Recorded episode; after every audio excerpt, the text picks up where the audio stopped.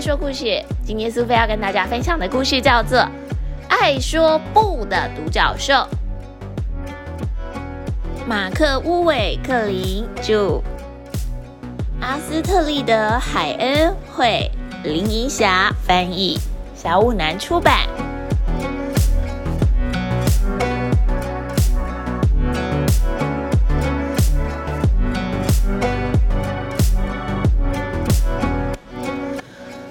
山上巨大的百合花丛下住着独角兽一家。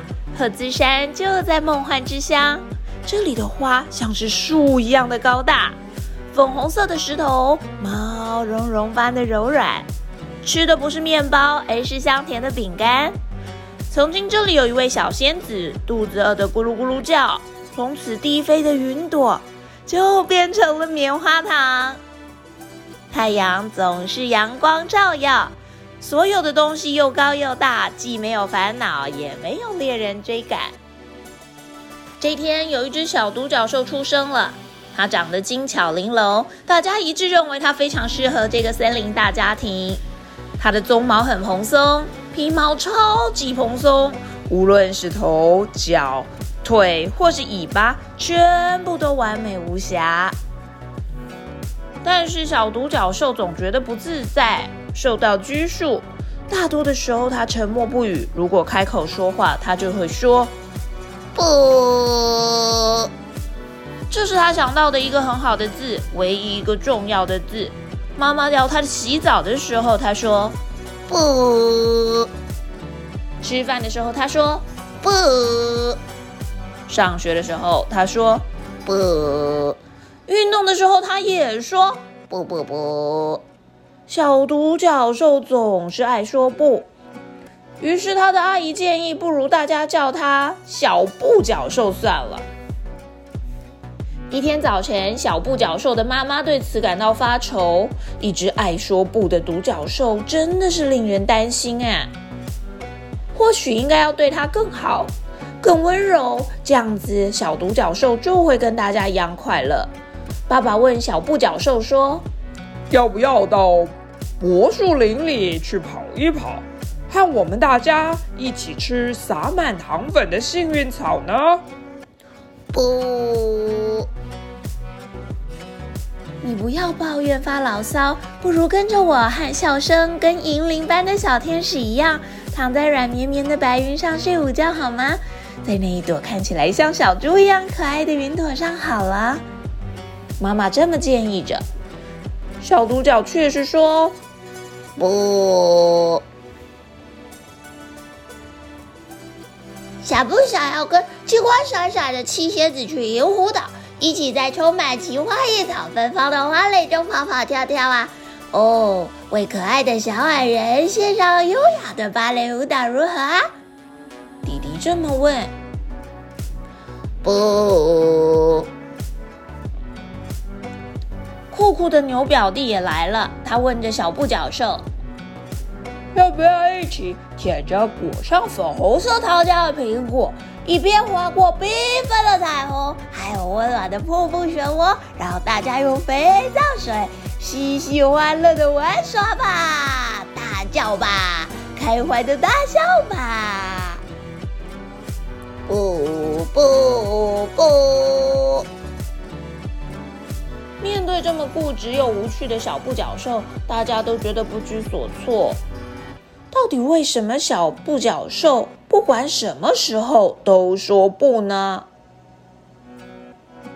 小不角兽回答：“因为我不想被打扰，我喜欢无拘无束。”好吧，其实这个要求也不过分。如果他只是想要安静，那大家也就不再多问了。但是小不角兽的爷爷实在想不通，为什么他没有办法跟大家一样开开心心。接下来的一整天，小不角兽无拘无束的在泥泞中玩耍，吃了很多软烂的苹果，直到肚子不舒服。他还用额头上的尖角把可爱的小猫咪追赶到树上。他这么做只是因为觉得有趣。小不角兽独自玩了一段时间，心情觉得很好。觉得口渴的时候，就到河边喝水。这个时候，他遇到了一只浣熊。浣熊问他要不要洗澡，要不要把位子让给他。小布角兽不耐烦的回答：“不，才不要呢！我不想要干净，而且觉得没洗澡也没那么糟。”小布角兽遇到的是一只喜欢问问题、反应很慢，而且心不在焉的浣熊。你到底是听不清楚，还是没有认真听啊？有的时候听不清楚，有的时候没有认真听。你要去什么地方？没有特定的地方啊。什么？没有特定的地方。太好了，我正想要去没有特定的地方，我可以跟你一起去吗？可以啊，我没意见。走着走着，他们看到一只大狗，舒舒服服的躺在山丘上晒太阳。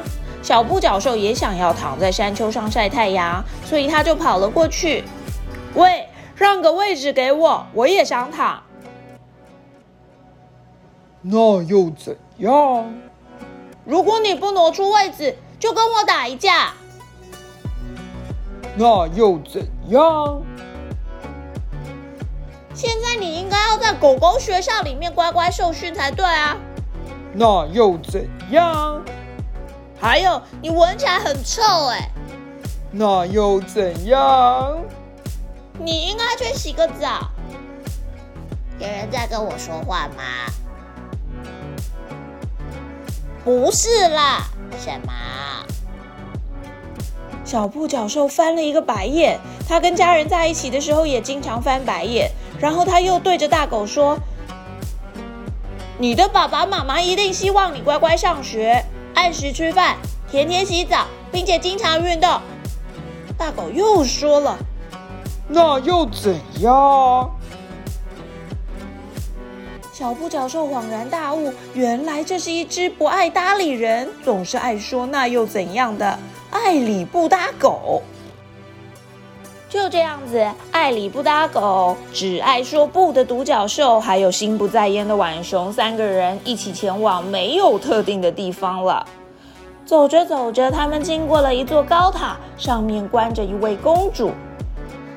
快来救我！快来救我！那又怎样？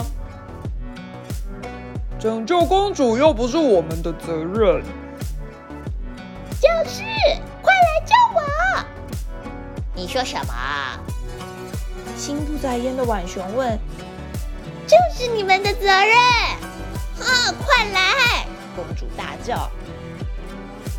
小布角兽、爱理不搭狗跟心不在焉浣熊站在塔前，并没有采取任何行动。所以在塔上的公主非常生气。